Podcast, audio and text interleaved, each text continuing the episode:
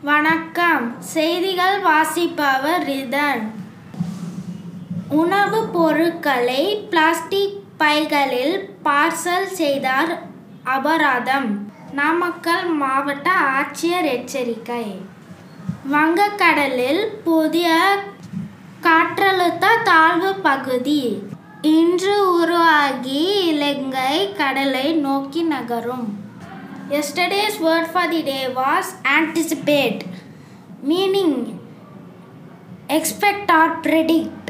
Example She anticipated scorn on her return on to theatre.